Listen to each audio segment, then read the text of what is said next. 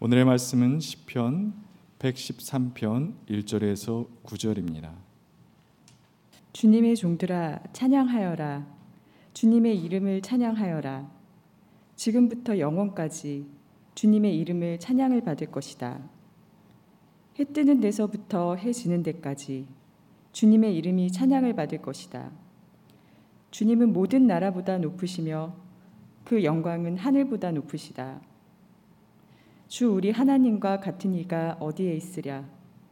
높은 곳에 계시지만 스스로 낮추셔서 하늘과 땅을 두루 살피시고 가난한 사람을 티끌에서 일으키시며 궁핍한 사람을 걸음더미에서 들어 올리셔서 귀한 이들과 한 자리에 앉게 하시며 백성의 귀한 이들과 함께 앉게 하시고 아이를 낳지 못하는 여인조차도 한 집에서 떳떳하게 살게 하시며 많은 아이들을 거느리고 즐거워하는 어머니가 되게 하신다.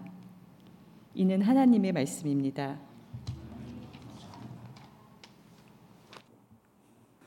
참 좋으신 우리 주님의 은총과 평강이 교회 여러분 모두와 함께 하시길 빕니다.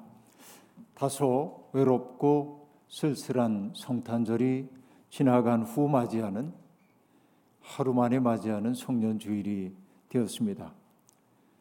주보에 적힌 2021-52라고 하는 숫자가 뭐 묘한 느낌을 자아냈습니다. 시간이라고 하는 강물 위에 놓인 쉰두 개의 징검돌 그것을 하나하나 건너 마침내 쉰두 번째 마지막 징검돌 앞에 서게 되었습니다. 정말 아슬아슬한 한 해였습니다. 징검돌이 든든해서 우리를 떠받쳐 줄 때도 있었지만은 그러나 흔들리기도 했습니다. 그럼에도 불구하고 오늘 우리는 이 자리에까지 오게 되었습니다. 대림절 4주간 동안 긴 기다림 끝에 맞이했던 성탄절이 지나고 우리는 또다시 스산한 겨울바람이 부는 이 언덕에 서 있습니다. 며칠 전 여섯 살 박이 제 손녀가 삐뚤삐뚤한 글씨로 쓴 카드를 보았습니다. 산타 할아버지에게 보내는 편지였습니다. 산타 할아버지 사랑해요. 이렇게 얘기해야 선물을 주겠죠. 사랑해요. 우리 집에 놀러 오세요. 그리고 마지막 문장이 놀라웠습니다. 선물도 줄게요. 저는 이 카드를 처음 보면서 선물 주세요를 잘못 쓴 거라고 생각을 했습니다.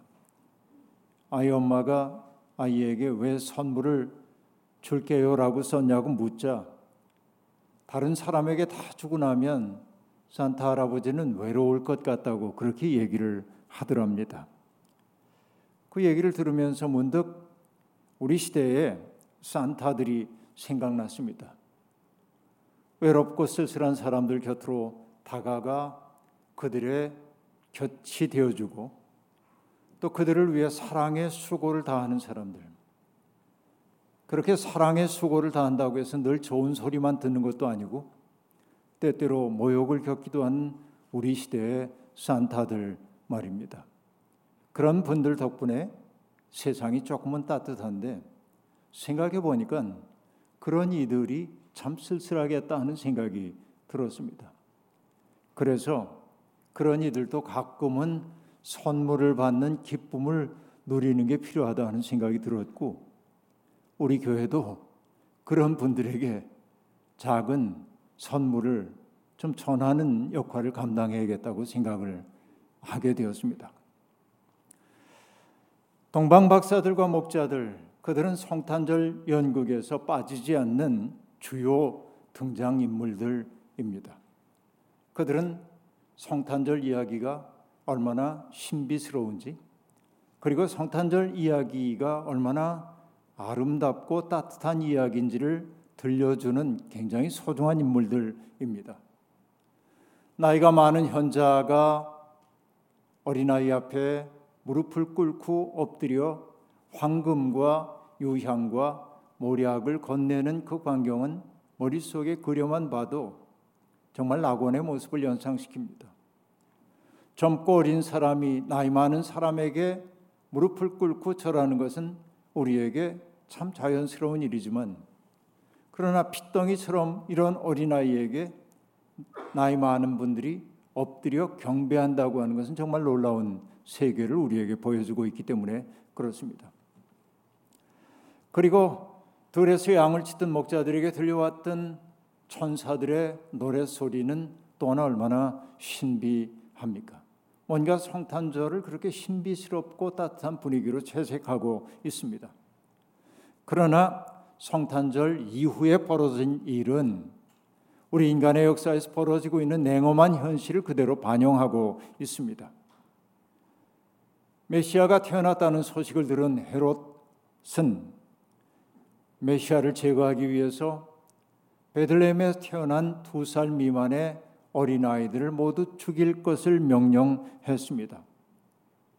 정말로 역사 속에서 그런 일이 벌어졌는지 우리가 역사적으로 확인하기는 매우 어렵긴 하지만 그러나 그 이야기는 한 새로운 존재의 도래를 기존 질서가 얼마나 위험하게 여기고 있는지를 보여주는 대목이라고 말할 수 있겠습니다. 그리고 영화 학살에 대한 이야기는 우리에게 즉시 출애굽기의 서장을 떠올리게 합니다.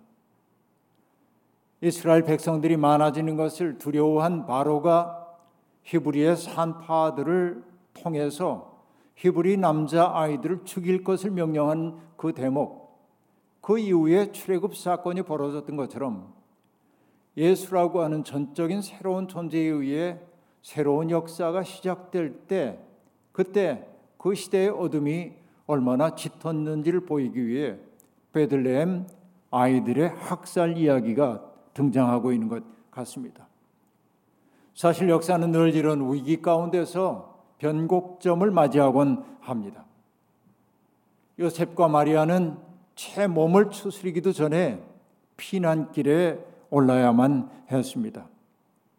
어둠에 속한 사람들은 언제나 빛을 미워합니다. 새로운 세상을 꿈꾸는 사람들은 기득권자들에 의해 언제나 불온한 사람으로 취급받습니다. 꿈꾸는 것 그 자체가 죄가 될 수 있는 시대. 이것이 엄혹한 시대입니다. 지금 우리의 현실 또한 다르지 않습니다. 난민이 되어 세상을 떠돌고 있는 사람들이 정말 많습니다. 설당을 찾아 헤매다가 검은 바다에 가라앉기도 하고 있습니다. 코로나19로 고통받고 있는 이들이 여전히 많습니다. 저도 부스터샷을 맞았습니다만 가난한 나라 사람들은 백신이 제때에 공급되지 않아 위험에 노출된 채 살아가고 있습니다. 백신 제국주의가 건강의 불평등을 만들어내고 있습니다. 그 때문에 절대 빈곤으로 떨어져 가는 사람들이 늘어나고 있고 사람들 사이에 불안과 두려움이 증폭되면서 그 두려움과 불안이라고 하는 것은 연약한 사람들에 대한 혐오로 나타나기 일수입니다. 그뿐만이 아니죠. 우리가 그 속에 자리 잡고 살고 있는 생태계는 건강을 잃은 지 이미 오래이고 생태계가 중병에 걸려 신음하고 있습니다. 바로 이것이 성탄절 이후를 살아가는 우리의 현실의 모습입니다. 바로 이러한 때 주님이 세상에서 가장 연약한 자의 모습으로 오셨다는 사실이 의미심장합니다. 주님은 누군가의 돌봄을 필요로 하고 있습니다. 앞서도 얘기한 대로 아름다운 세상의 꿈은 언제나 위태롭습니다. 희망은 일수, 절망의 파도에 삼켜지기도 하는 법입니다. 이런 일들이 현실 속에서 자꾸만 반복될 때 사람들은 냉소주의에 빠지거나 지쳐버리고 맙니다. 아무리 애써 봐도 세상은 달라지지 않는다고 하는 비관주의가 우리를 뒤흔들어 놓습니다. 바로 그런 현실 경험을 쓰리게 한 사람들은 마침내 세상과 타협하기 시작합니다. 바로 이것이 타락입니다. 타락은 그럴싸하지만은 사실은 아닌 것에 내 인생을 맡기는 것입니다. 우리가 믿음을 갖고 산다고 하는 것은 불가능해 보이는 것을 붙들고 살아감이라고 말할 수밖에 없습니다. 우리가 진실로 믿는 사람이라고 한다면은 절망의 시커먼 파도가 우리를 덮쳐와도 희망의 노래를 멈추지 말아야 합니다. 홀로 부르는 노래는 외롭습니다.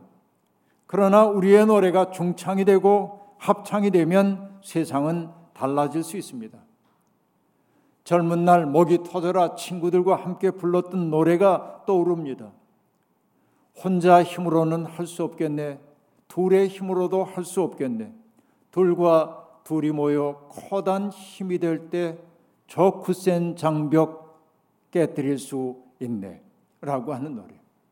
정말 우리는 그런 확신을 갖고 살았고, 그래서 때때로 우리가 패배한다고 해도 낙심하지 않았고, 내가 홀로 부르는 노래는 외롭지만은 함께 부르는 노래는 사건을 일으킨다고 확신하며 절망의 언덕을 넘곤 했습니다. 신앙 공동체 혹은 믿는 사람들의 꿈의 연대가 이렇게 필요한 것이 그 때문입니다. 순환을 당하기 전 최후의 만찬을 만지신 마치신 예수님은 제자들과 함께 찬송을 부르며 올리브 산으로 가셨다고 마태복음이 전해주고 있습니다. 이때 제자들과 예수님이 함께 불렀던 그 찬양이 무엇인지 우리는 짐작할 수 있습니다. 왜냐하면 유대인들은 3대 순례 명절이 되면 시편 113편부터 118편을 노래로 불렀습니다. 바로 주님이 불렀던 그 찬양도 거기에 속한 노래였을 겁니다. 주님은 이미 당신의 운명을 예감하고 계셨습니다. 죽음이라고 하는 것이 당신 앞에 성큼 다가왔음을 그분은 분명히 느꼈습니다. 그렇다고 해서 주님이 우울에 빠지거나 두려움에 사로잡히지 않았습니다. 어떻게 그럴 수 있었을까요? 모든 것을 하나님의 손에 맡겼기 때문입니다. 그 첫 노래인 시편 113편은 하나님이 어떤 분인지를 두 갈래로 나누어 설명합니다. 하나님은 먼저 존귀하신 분이다라고 하는 것이 첫 번째이고 두 번째는 그 존귀하신 하나님께서 세상의 약자들에게 얼마나 깊은 관심을 가지고 계신지를 보여주는 게 하나님에 대한 두 번째 진술입니다. 시는 제사장이 찬양대에게 주님을 찬양할 것을 요구하며 시작됩니다. 할렐루야 주님의 종들아 찬양하여라 주님의 이름을 찬양하여라. 주님은 마땅히 찬양 받으실 만한 분이십니다. 찬양의 시간은 언제일까요? 오늘 시편이 얘기합니다. 지금부터 영원까지입니다.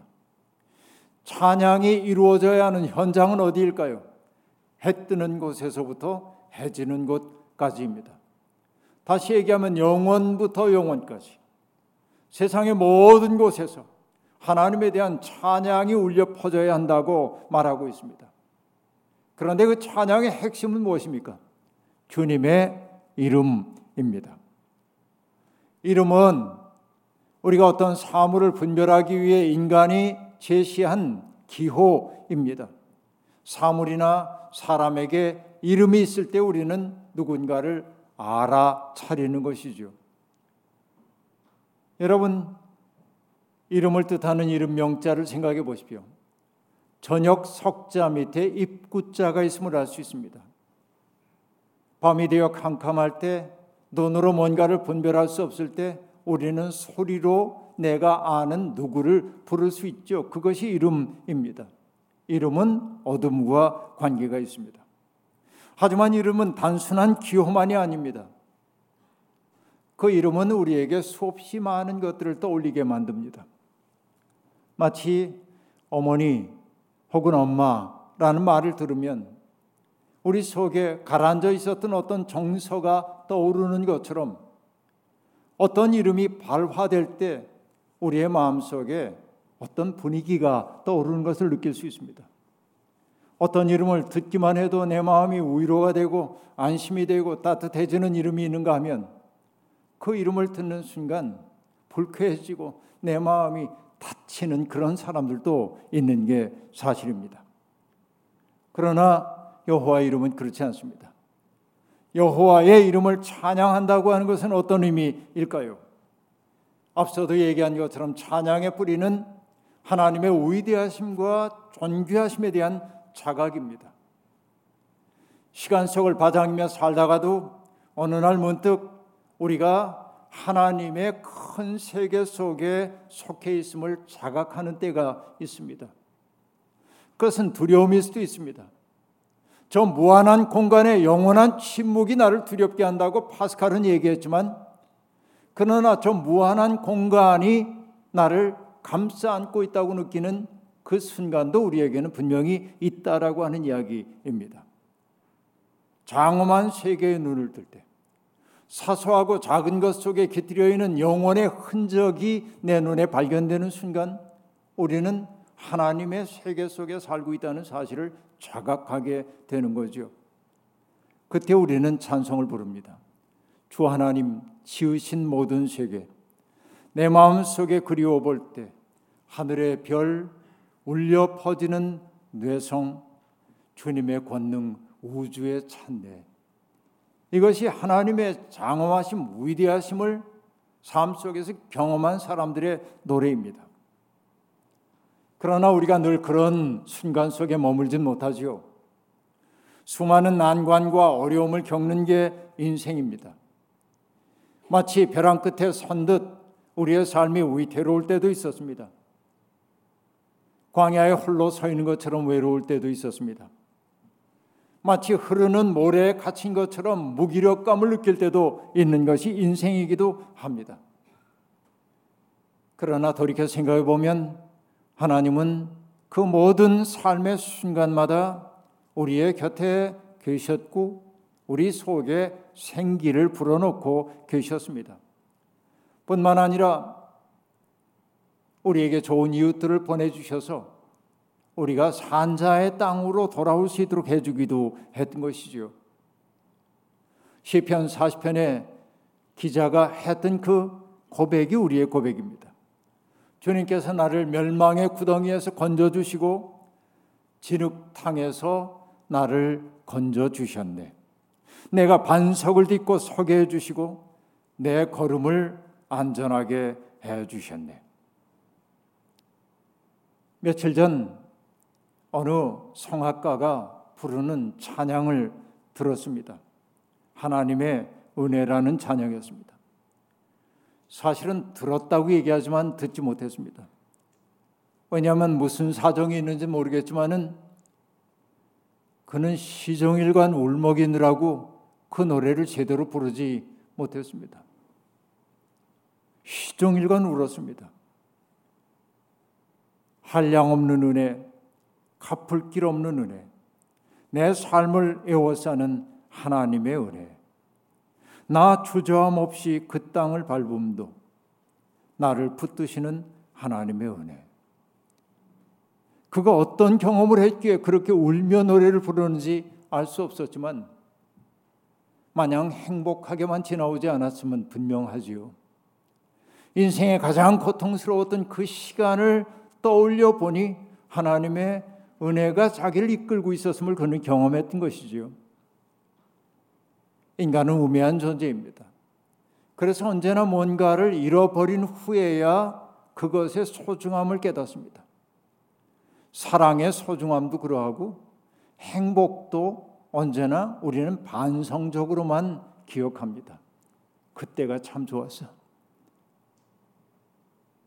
그 사람이 정말 좋은 사람이었지. 인간은 언제나 반성적으로만 느낄 줄 아는 존재입니다. 뒤늦게 깨닫지요. 하나님의 은혜도 그렇습니다. 우리는 지금 당장은 하나님의 은혜 느끼지 못할 때가 있는데 그 어려운 인생의 고비길을 허위 허위 벗어나고 나면 그 고통스러웠던 그때 내가 홀로가 아니었다는 사실을 알게 되고 그 은혜가 나를 감싸 안고 있음을 경험하게 되는 것이죠. 그때 우리는 찬양하지 않을 수 없습니다.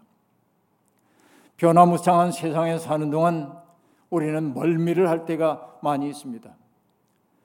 역사는 자유의 확대 과정이라고 말하지만은 우리의 경험은 역사가 진전되는 것 같다가도 후퇴를 반복하는 일종의 진자 운동인 것을 우리가 압니다. 역사는 한 방향으로만 전진하지 않는다라고 하는 얘기입니다. 그러나 우리는 궁극적으로는 하나님의 뜻이 승리할 것을 믿습니다. 그래서 오늘의 시인은 고백합니다. 주님은 모든 나라보다 높으시며 그 영광은 하늘보다 높으시다라고 말입니다. 우리는 패배할는지 몰라도 하나님은 패배하지 않습니다. 그 희망에 우리의 인생을 걸고 사는 겁니다. 그 희망은 근원적 희망입니다. 그 희망을 붙들 때 그 희망은 우리를 어둠 너머로 밀어 올립니다. 현실이 아무리 어두워도 명랑함과 유머를 잃지 않게 하는 것은 그 희망을 붙들고 있기 때문이고 그 희망에 붙들렸기 때문에 그렇습니다. 그런데 하늘보다 높으신 그 하나님은 저 초월의 자리에 그냥 머무시는 분 아닙니다. 우리의 삶을 살피시고 개입하시고 선한 길로 인도하시는 분입니다. 가장 높으신 그 하나님이 가장 낮은 자리에 내려오십니다. 이것이 강생의 신비입니다. 바울 사도는 그리스도의 탄생의 신비를 하늘 보좌를 버리시고 종의 모습으로 이 땅에 오셨다고 설명한 바 있습니다. 빌립보서 2장 7절에 나오는 얘기지요. 어느 영어 성경을 보니까 그리스도의 강생의 신비를 뭐라고 번역했냐면 He made himself nothing. 그는 자기 자신을 아무것도 아닌 것으로 만들었다. 이 nothing이라고 하는 말이 놀랍게 다가왔습니다. 모든 나라보다 높고 그 영광이 하늘보다 높으신 분께서 철저히 자신을 무로 만드신 것입니다. 이 낙차가 우리에게 충격을 줍니다. 주님은 왜 그렇게 내려오셨나요? 내려오신 까닭은 하나입니다. 가장 낮은 자리에서 살고 있는 사람을 높이 올리기 위함이라고 얘기합니다. 그래서 오늘 성경이 얘기하죠. 주 우리 하나님과 같은 이가 어디에 있으랴? 높은 곳에 계시지만 스스로 낮추셔서 하늘과 땅을 두루 살피시고 가난한 사람을 티끌에서 일으키시며 궁핍한 사람을 걸음더미에서 들어 올리신다라고 말합니다. 세 가지 동사가 눈에 띕니다. 낮추다, 살피다, 들어 올리다라고 하는 말입니다. 하나님은 가난한 사람과 궁핍한 사람에게 관심이 많으십니다. 가난한 것, 궁핍한 것 똑같은 말처럼 보여요. 그러나 여기 가난한 사람을 뜻하는 히브리어 달이라고 하는 말은 낮다 혹은 약하다라고 하는 뜻을 내포합니다. 사회적 약자를 이루는 말입니다. 궁핍하다고 번역된 에비온이라고 한 말은 억압받거나 학대받는 사람을 말하는 것입니다. 한마디로 얘기하면 하나님은 역사 속에서 강자들에 의해 비존재 취급을 받고 있는 사람들의 살 권리를 회복시키는 일에 깊은 관심이 있다라고 하는 얘기입니다. 이것이 여러분 성경이 일관되게 하고 있는 이야기입니다. 여러 해 전 홍천에서 목회를 하고 있던 선배님 교회에 가서 설교를 하게 되었습니다. 그런데 그 예배실 전면에 걸려 있는 십자가가 제 눈에 띄었습니다. 왜냐하면 그 십자가는 정말 볼품 없었기 때문입니다. 보잘 것 없어 보였습니다. 그냥 아무 막대기나 갖다가 얼기설기 칡덩굴 가지고 얼거놓은 것처럼 보였습니다. 제 눈치를 챘는지 예배 후에 그 선배가 이야기를 하나 들려줬습니다. 어느 날 거리를 걷다 보니까 나무 토막 한 무더기가 길가에 아무렇게나 방치되어 있더랍니다. 가만히 보니까 새로 심은 가로수가 어린 가로수가 넘어지지 않도록 받침목을 대주고 있었는데 그 나무가 어지간히 뿌리가 자리 잡고 둥치가 커지고 그러니까 그 버팀목이었던 것들을 해체해 가지고 거기다 이렇게 쌓아 놨던 겁니다. 그런데 선배는 그 버팀목을 푸는 순간 마치 그리스도의 처지를 보는 것 같았습니다. 누군가의 기대를 언덕이 되어주지만 가끔은 버림받기도 하는 주님 말이죠. 그래서 그는 그 버림받은 버팀목을 갖다가 그냥 엮어서 십자가를 걸어놓고 그 십자가에 이름을 붙였습니다. 버팀목 십자가. 어떻게 보면 하나님이 우리에게 그렇게 버팀목이 되어 주시지요. 하나님은 언제나 가난한 사람들과 궁핍한 사람들의 버팀목이십니다. 그뿐만이 아닙니다. 주님은 그렇게 천대받으며 살고 있던 사람들이 근근히 살도록 도우실 뿐만 아니라 당당한 주체가 되어 살도록 만들어 주십니다. 귀한 이들과 한 자리에 앉게 하시며 백성의 귀한 아들과 함께 앉게 하시고 아이를 낳지 못하는 여인조차도 한 집에서 떳떳하게 살게 하시며 많은 아이들을 거느리고 즐거워하는 어머니가 되게 하신다. 할렐루야라고 말합니다. 성경은 어떤 의미에서 혁명적 텍스트입니다. 모두가 당연하게 생각하고 있는 힘의 질서를 뒤집어 엎으니 말입니다.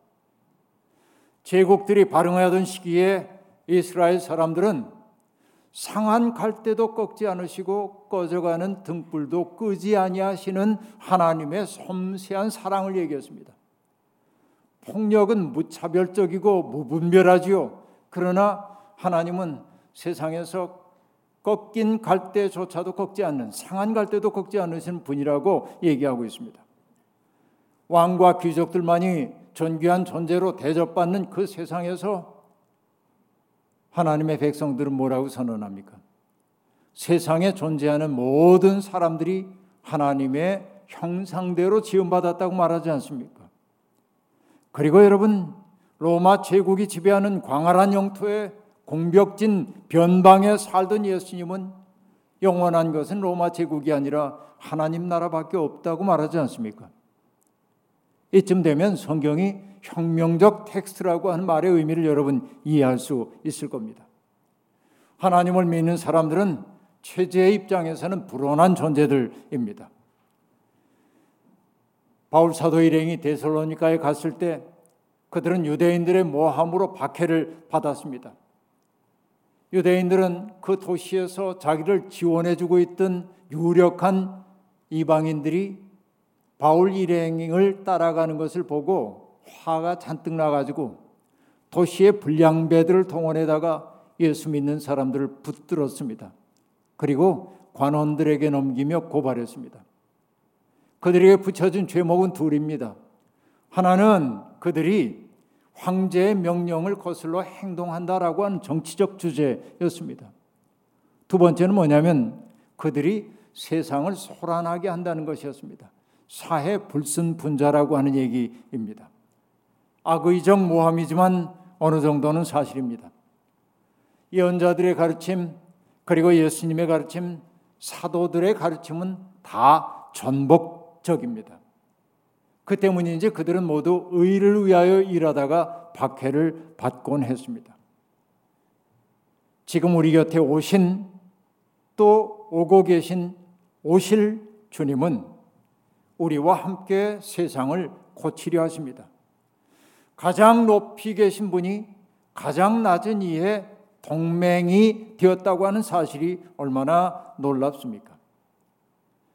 폭력과 독점의 욕망이 세상을 거칠게 휘몰아치는 세상에 살면서도 우리는 하나님의 이름을 높이 찬양해야만 합니다. 주님을 믿는 사람들이 함께 부르는 그 찬양은 세상의 굳센 장벽, 사람들을 물화시키고 있는 이 세상의 굳센 장벽을 무너뜨리고 하나님이 기뻐하시는 평화의 세상을 이루어내는 강력한 힘이 될 수 있기 때문입니다. 우리는 혼자가 아닙니다. 우리 마음에 때때로 희망의 불씨가 꺼져가도 걱정할 것 없습니다. 내 심지에 하늘에 불을 옮겨 붙여줄 동료들이 있으니 말입니다. 한 해의 마지막 진검도를 건너면서 우리가 가슴에 새겨야 할 말씀은 이것입니다. 하나님과 같은 이가 어디에 있으랴? 하나님과 같은 이가 어디에 있으랴? 우리는 이 말씀 붙들고 이 고단한 세상 명랑하게 넘어설 수 있어야 합니다. 주님은 우리를 구원하셨을 뿐만 아니라 우리와 더불어 아름다운 세상 만들기를 원합니다. 이 꿈에 사로잡혀 사는 우리 모두가 되기를 주의 이름으로 축원합니다. 주신 말씀 기억하며 거듭의 기도 드리겠습니다. 하나님과 같은 존재가 어디에 있겠습니까? 하나님은 가장 높은 곳에 계시지만 그러나 땅에서 벌어지는 일 모른 척 하시는 분 아니라 땅에서 무시당하고 천대받고 짓밟히고 학대받고 수탈당하는 사람들의 가장 그 아픔을 누구보다 깊이 이해하시고 그들의 권리를 신원해 주시기 위해 낮은 것으로 내려오시는 분임을 우리가 알게 되었습니다. 세상에 희망이 있다고 한다면 가장 높으신 분이 가장 낮은 자리에 내려오신다는 그 놀라운 신비에 있음을 깨닫습니다. 때때로 우리의 삶은 행복했습니다. 때때로 우리의 삶 무거웠습니다. 때때로 우리의 내면 속에 빛이 있었습니다. 때때로 어둠이 우리를 사로잡기도 했습니다. 그러나 하늘로부터 비춰오는 그 빛은 세상의 어떤 어둠도 물리칠 수 없는 근원적 빛임을 믿습니다. 이 빛 가운데로 걸어가는 우리 모두가 되게 하옵소서. 예수님의 이름으로 기도하옵나이다. 아멘.